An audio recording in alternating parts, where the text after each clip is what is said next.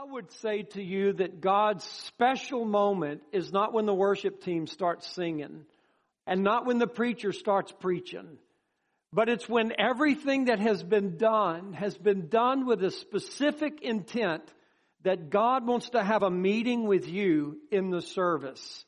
And whenever that is, if it's in the altar during the singing or if it's in the altar at the end of a service, that is God's excitement that you are responding to Him. And that's what God loves. And I pray that you will understand as we have taught this year already how important the altar is. I don't know all of your backgrounds. I don't know where you come from, but I'm going to tell you something. There is something special about Pentecost. And there's something living about Pentecost. And I believe that we need to really celebrate what God the Holy Ghost has brought into the world and brought into the church. Over the years, the decades, the millenniums, it has been not uncommon to see denominations hijack very important things that God wanted to be fresh and full of life in His church. And one of those things was the altar. The altar has been here since the book of Genesis when men and women would meet with God. As I've taught you before, the altar is not the place necessarily. It can serve as that. But the primary purpose of the altar is not for backsliders to get right with God, and it's not for sinners to come to the front of the church to be saved.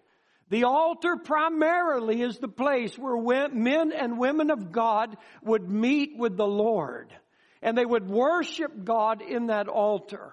And oftentimes you might hear us say, just make an altar where you are. And that's, if you're doing that, that's totally appropriate.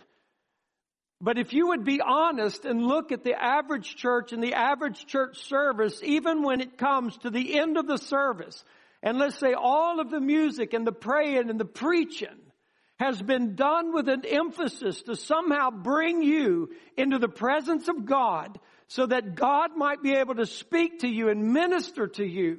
That moment is the most important. and yet in that moment, if you would be honest and even look around and in most churches, you would find very little people are responding. Very little people are doing anything. there might be a handful of people that actually go down to the altar to worship God and to pray when it should be the most visited. Somebody says, well, I go to the altar all the time. You should. It should be our habit to go there rather than sit there where we are. And if you would just look around in an average church, there's the people that don't go to the altar, watch them. And it's not all, but a lot of people that don't go down there are just simply looking around and observing. And so they don't make the altar where they are.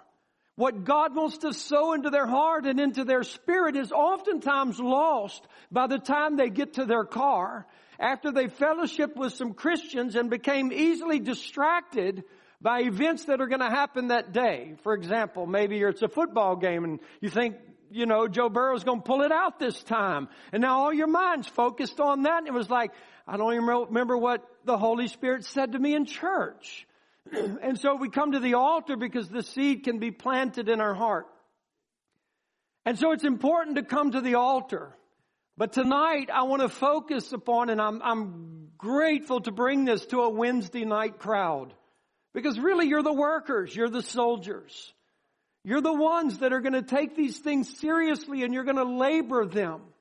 And how many of you want to see a move of God in our city that will make a profound impact. And let me tell you something, guys. Baton Rouge is a dangerous city. It is one of the top murder capitals, human trafficking, drug trafficking cities in the United States of America. And we've got churches everywhere. Alright? So going to church certainly isn't the answer. And just being able to preach truth just isn't the answer. There needs to be an overflowing and an outpouring of the Holy Spirit where the demonstration of God is occurring and it brings such a fundamental change in the life of the church that when people leave, the community changes because changed people are going out there. And it takes something more than just somebody going to an altar. There must be those who work the altar. Those who work the altar. And I am appealing to you tonight to sign up, not on a piece of paper in the foyer, not through an electronic registration system at the church website, but as a volunteer to the Holy Ghost, I want to be one of your workers. I want to commit to this. And if people drop out, I want to go through it to the very end or until Jesus comes back. I want to join with you, Holy Ghost, in those altars, and I want you to be able to move through my life to bring people into freedom or to other places that you have for them to go while they're seeking you in that altar. And that's another beautiful thing about people who come to the altars because it's identified there that somebody's really meaning business with God and there's an attention that is drawn to them. And it's not bad. It might be a little bit uncomfortable because you think people are all watching you and they're really not. But they might notice that you're down there and it draws attention to other people who are full of the Holy Ghost that begin to intercede for you. And that is one of the greatest blessings I believe that we can have in the body of Christ is to have people who are full of the Holy Spirit interceding for me. and so I want to encourage you tonight to work the altar. I understand that all of you in this room may not do that. I would to God that all of you in this room would. I would to God that you would have freedom in the spirit, and you would not be confined by the restrictions of your flesh to really begin to seek the Lord and that we might truly have a Pentecostal experience in Baton Rouge. And it has to begin somewhere and I pray that it will be here. And so I want you to read this with me in Ephesians 6, verse 10. And we're told this, finally, my brethren, be strong in the Lord and in the power of his might. Now he's telling us to be that because that's the gifts that are given to you. You are given the gift of power through the Holy Spirit. You are given strength by the grace of God. Put on the whole armor of God that you may be able to stand against the wiles or the strategies of the devil. All of his various tactics. God has given you armor that is able to cause every strategy and tactic of the enemy to be unsuccessful. And I pray that we get this. Please get this. And he says in verse 12, far we wrestle. He doesn't say that in past tense. He says that in present tense, for we wrestle not against flesh and blood, but against principalities, against powers, against the rulers of the darkness of this world, and against spiritual wickedness in high places. And so there's a wrestling that is going on. We wrestle. We're talking about the church.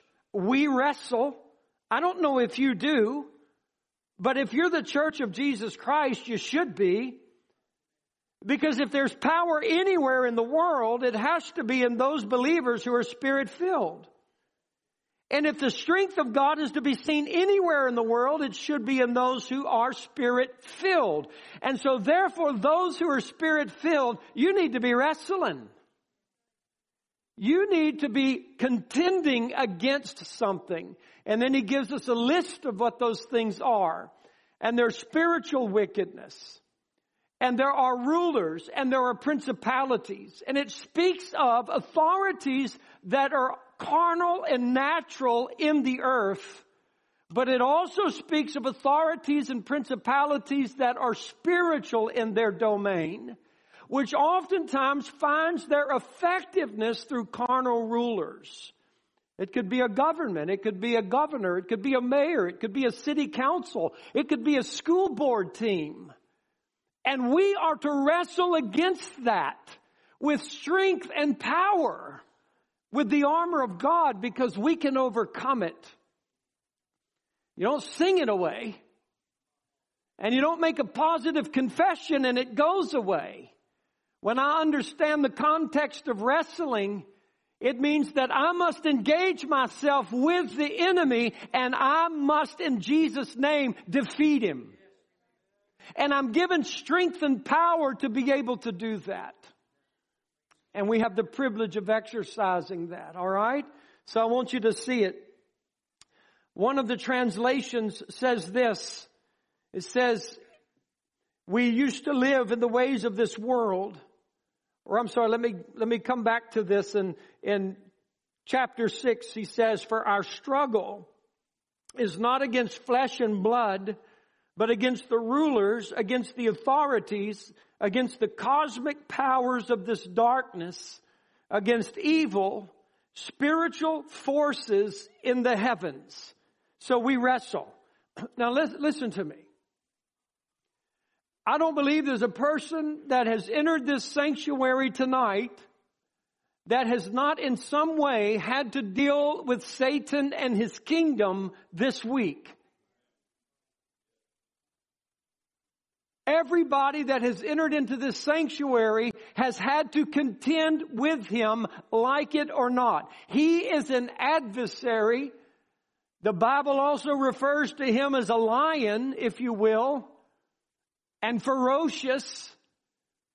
And he, there's no backup in him. There's no give up in him. He has to be made to leave. And so you've had to deal with him, whether you know it or not, you've had to deal with him. And when we come into the church and into the sanctuary of God, it ought to be such an atmosphere and such an environment where the body of Christ has come together that through the power of the Holy Spirit, through a real Pentecostal meeting of believers, those devils and that attack and those strategies that have been set against us become null and void in the presence of God through the warfare of God's people. But oftentimes we don't fight like that and oftentimes we don't go to church with that mentality.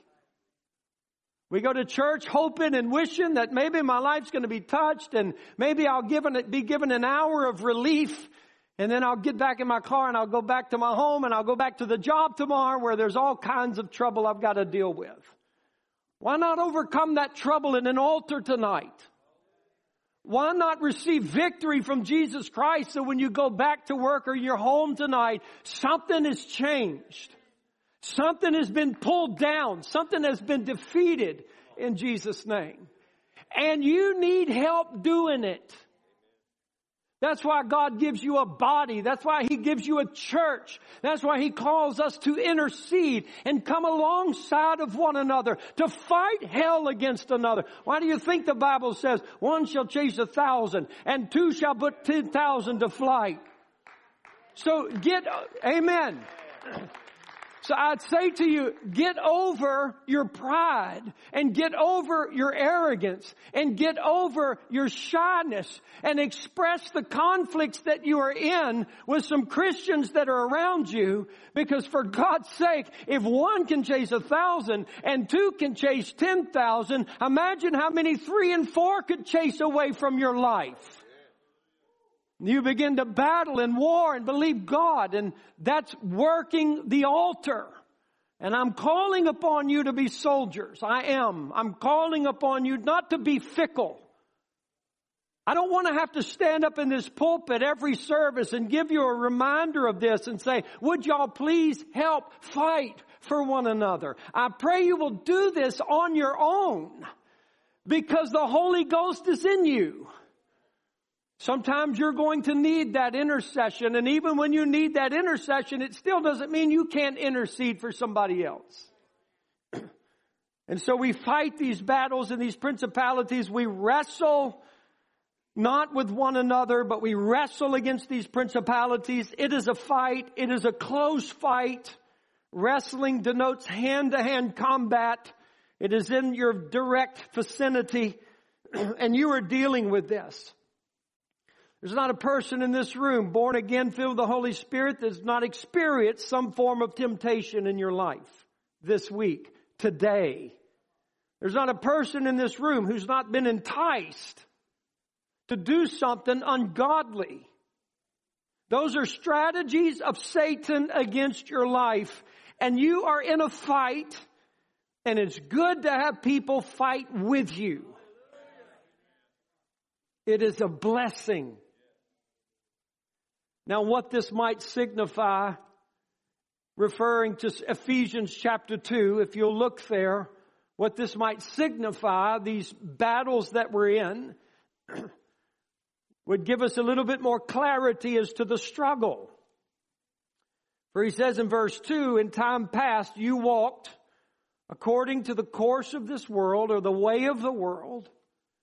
It's not too hard to see the way of the world today. And according to the prince of the power of the air, the spirit that now works in the children of disobedience, and that word disobedience means unbelief. now listen. That's how we used to live, and we don't live there anymore. We as Christians have been given armor that we can put on that is able to overwhelm and overcome all of the attacks and the strategy of the enemy. We have been delivered from this power. We have been set free from this power. And we are no longer under its domain or under its authority. We have been translated into the kingdom of God's Son, Jesus Christ. And we are the children of light and the children of life. But that does not mean that these powers do not array themselves against you on any given day with a desire or an effort to take you down. And there's a difference between Ephesians chapter 2 and Ephesians chapter 6. Because in Ephesians chapter 2, when you were dead in your trespasses and sins, you didn't wrestle against these things. These things ruled your life and they overpowered your life and Jesus Christ has now come and rescued your life and given you power in the Holy Spirit. So you have moved into Ephesians chapter 6, where now you can actually fight back against these powers. And these powers fear the God that has given you authority and who lives in you. And we can be extremely successful. And I pray that you will understand that. And so I come back to chapter six and I just say this to you. We wrestle. Come on now. We wrestle. And my question is this when I was reading this passage. Is there anyone who still wrestles today? I mean, really. Is there anyone who still wrestles today? in Holy Ghost power.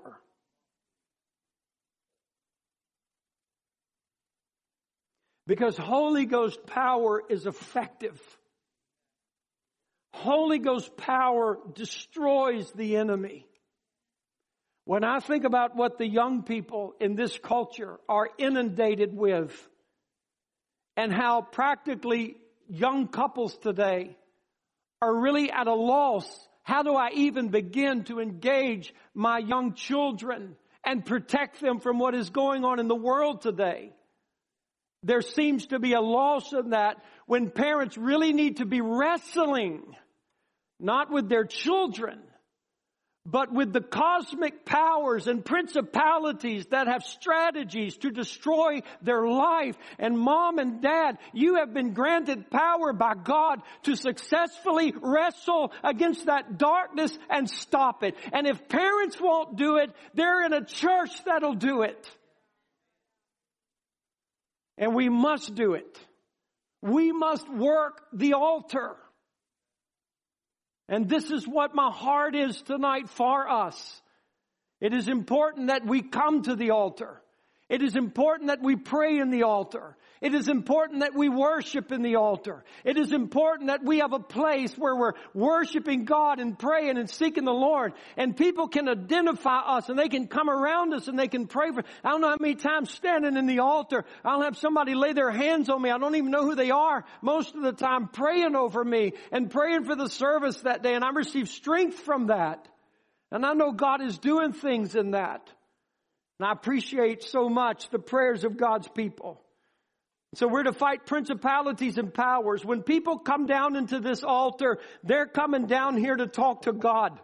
They're coming down here to do business with God.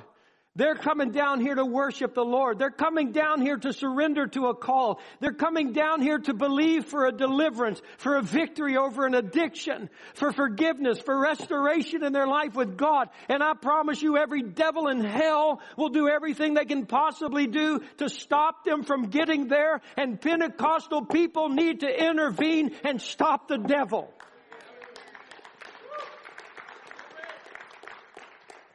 We need to work the altar. We do not have the right to be passive. We do not have the right to sit back. We do not have the right to be spectators. We're fighting for the ones that we love. We don't have to be intrusive.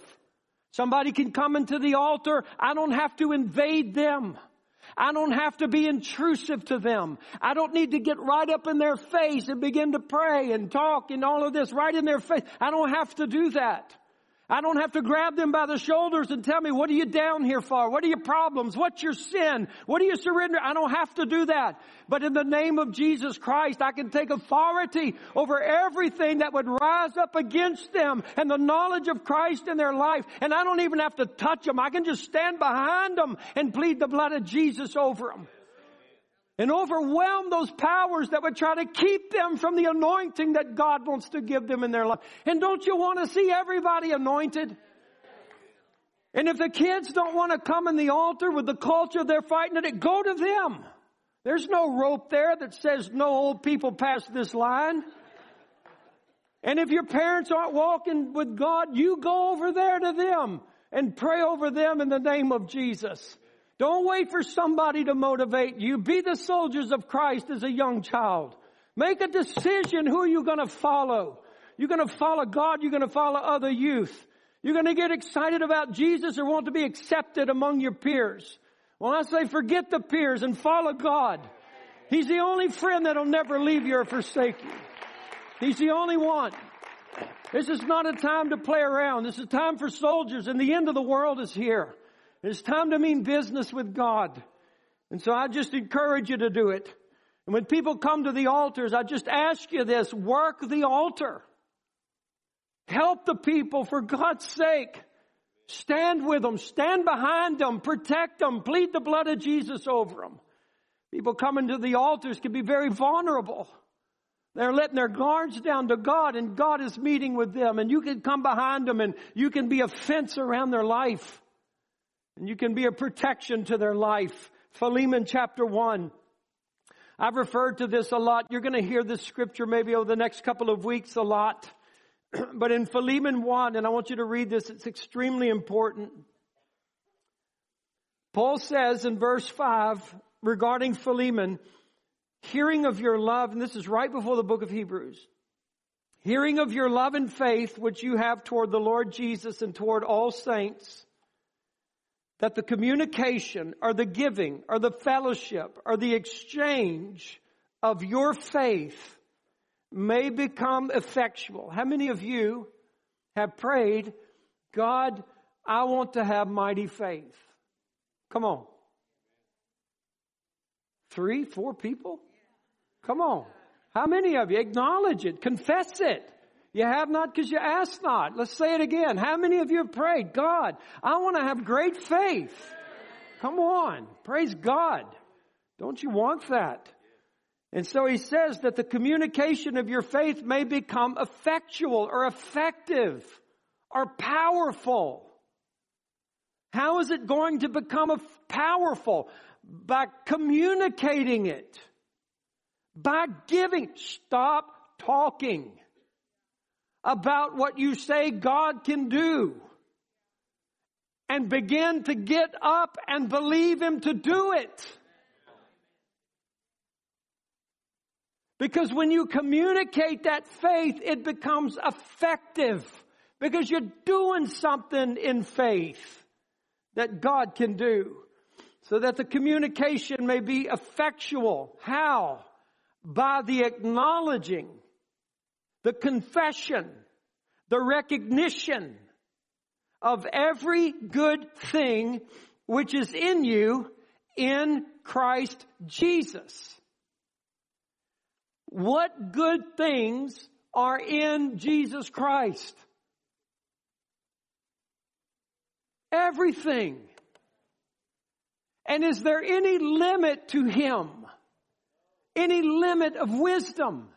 Any limit of healing? Any limit of authority? Any limit of power?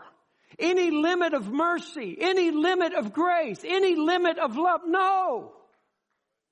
And so Paul's not saying to Philemon, begin to acknowledge how good you are or what a good Christian you are. No, it's got nothing to do with you.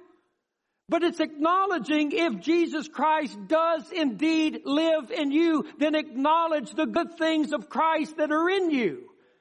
And if Jesus is in me and there's no limit of His goodness in me, then all power and all authority and all ability now through Christ resides in me. There's nothing that's too hard for us. There's nothing that's impossible to us through Him who strengthens us.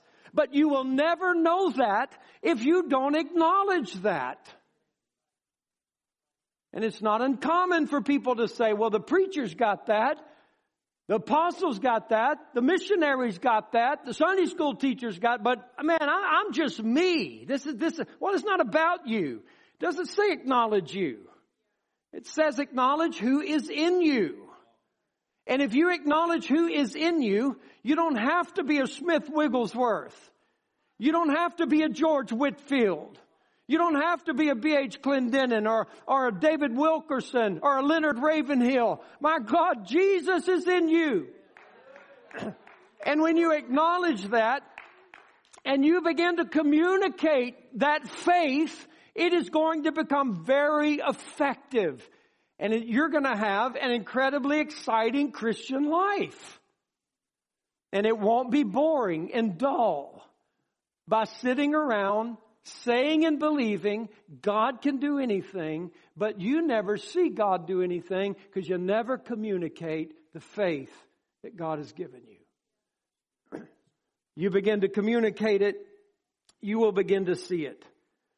And so he says, we have great joy and consolation in your love because the bowels of the saints are refreshed by you, brother. So Philemon did it.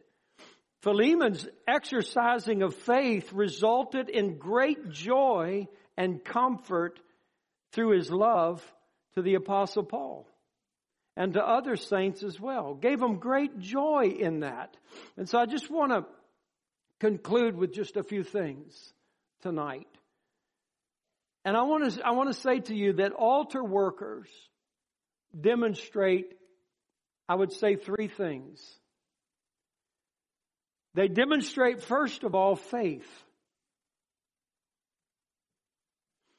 If you don't have faith, you're not going to be working in an altar.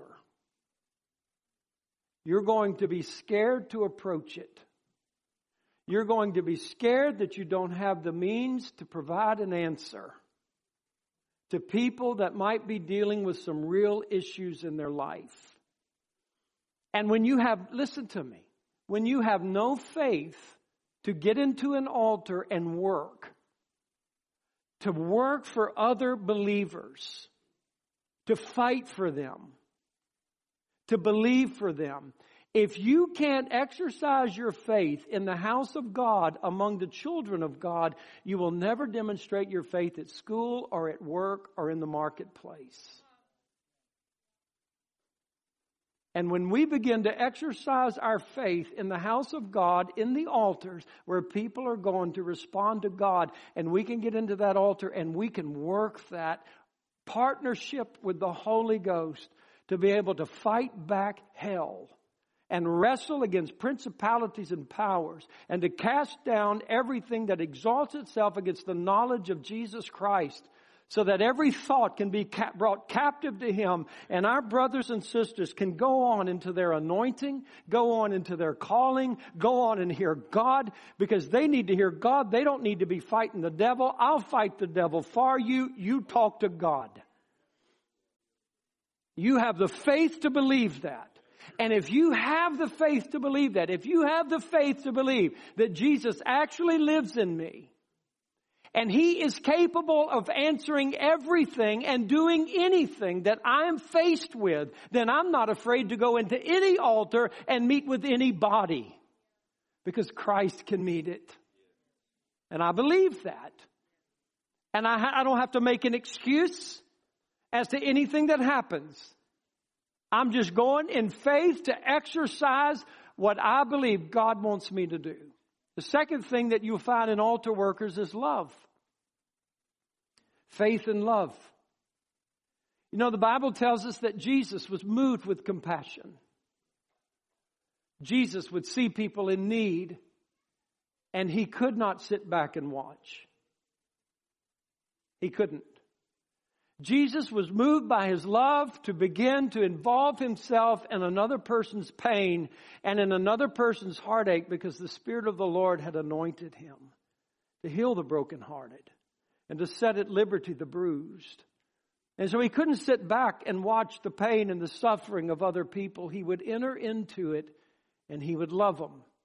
And I believe it is very, very difficult for people who love God and love one another to sit there and watch a person responding to God and do nothing. Love is going to compel you. I must help them. And it's going to move you to action. And the third thing you'll find in an altar worker is the confidence to do warfare. The Bible says that Jesus came to destroy the works of the devil. The works of the devil are many depression, despair, worry, unbelief, addiction, abuse, molestation, lies, and the list goes on and on and on as far as you could take it. And Jesus Christ came into the world to destroy those works of the devil. And the anointed one, Jesus Christ, lives in you. And you know that for those dear, beloved people in that altar that are responding to God Maybe they're going to be raised up as one of the great revivalists of our hour. Maybe they're going to be moved out of an addiction in their life and they're going to step into freedom. Maybe worry is going to be broken over their life. Maybe loneliness is going to end for them today. And I am going to step into their life and I'm going to do warfare and I am going to pray and believe that the, that the strategies and the work of the devil is destroyed in their life today. And I'm going to take authority and I'm going to bind the enemy for whatever I bind on earth will be bound in heaven and whatever I loose on earth will be loosed in heaven. And I'm going to go and I'm going to fight for my brothers and sisters.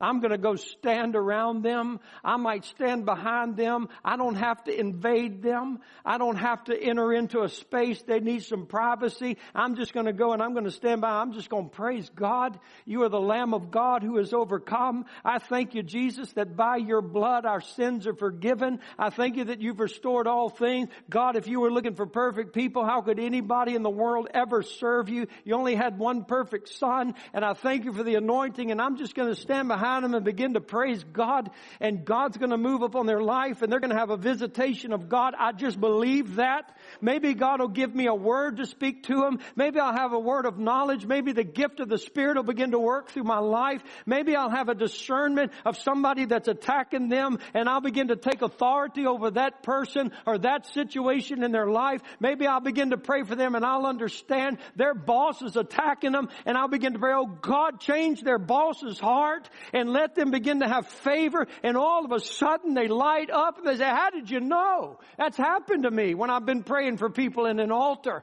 You're just praying over something and all of a sudden you're praying in the Holy Ghost and you're praying about something specifically in their life that they're going through and the victory's there. It's so exciting. It's just so exciting. I'd rather be working an altar than sitting in a pew. It's two minute warning, guys. God put me in the game. Because that's what it's down to. And, I, and, and so people who work the altar are people who have faith that Jesus is going to do it. They have love because I, I'm going to help you in every possible way that I can. And I'm going to fight for you. I'm going to fight the devil so you can have peace in that altar and hear and talk to God. And I'm going to believe for God and I'm going to stand around you and I'm going to praise Him and I'm going to worship the Lord. And God will give you discernment because sometimes the Holy Spirit will say, you know what, I just need you to stop talking right now because I have something to say to them and you're distracting them. Yes, Lord. And you're just quiet. The Lord shows you. You're not doing this alone. You're not doing this for God. You're doing it with God. And He does it. And so I just pray that you understand it because a Pentecostal ministry, you know, I, I would say this, I, I've, I think a lot of denominational preachers, a lot of non-Pentecostal denominational preachers, they, they come and they get a message and it's very clever. It's very good. It's very clever. They hope you get a hold of it. They hope that you will listen to it. They hope you'll understand it and you'll go do something with it to change your life. But that's not Pentecostal preachers. When Pentecostal preachers preach, we preach and we hope and we pray and we believe that God the Holy Ghost is going to get a hold of you and He's going to do something with you. Because you dare to enter into His house. And He's going to send His word out and He's going to get a hold of you. And you'll never be the same again. You'll be more mad than when you came in, or you'll be more glad. But you will not stay the same. And Pentecostal people, come on. You go to most Pentecostal churches today and you'd say, I'd rather be in a Baptist church. This thing is so dead. And you know why they're dead? Because the people are dead. And I don't want a dead church. I want us to be a living church. I want you to be filled with the Holy Ghost. I want you to be in love with God. I want the fire of the Holy Ghost to be all over your life. I want you to believe God and walk with God because that is an important aspect of a Pentecostal ministry. It's not just that the preacher preaches that way and believes the Holy Ghost to get you, but there are spirit filled believers all over the room that are going to pray in the Holy Ghost and pray in tongues and do war against the devil and miracles are going to happen and people are going to be set free and they're going to go back into the community and say, I, I don't know where I was, but I've never been in a place like that in my life and God was there and God set me free and people at work say, I got to go with you next week. I got to go there. I, have got to be there with God. I need God to touch my life. And it's the people. The Queen of Sheba went to see Solomon. You know what took her breath away? His people. His people. The way your servants approached the temple, it took my breath away. You are so valuable. And I, I beseech you, put your warfare clothes on, put on the whole armor of God, and begin to work the altar. You don't have to invade a person's life or privacy, but you can aggressively fight the devil from what he's trying to do with their life. I want you to stand with me, please. I didn't preach two hours. It's not even 830. But I want to ask you, would you please join me in this altar tonight? And would you pray that the Holy Ghost would get a hold of you? I want you to lift up your voice. I want you to lift up your hands. I want you to pray. I want you to pray that God, I am in partnership with you. That Jesus Christ lives in me and I'm excited. Come on, you pray this. I'm excited about being your servant. I'm excited about what Jesus can do through my life. I'm excited about the people that are going to be set free. I'm excited about the ministries that are going to be birthed. I'm excited about the ministers that you're going to call. God, I'm, i want to serve you, God. I, I, count me in. Count me in to work the altar, God. Count me in to fight for you, to fight for people.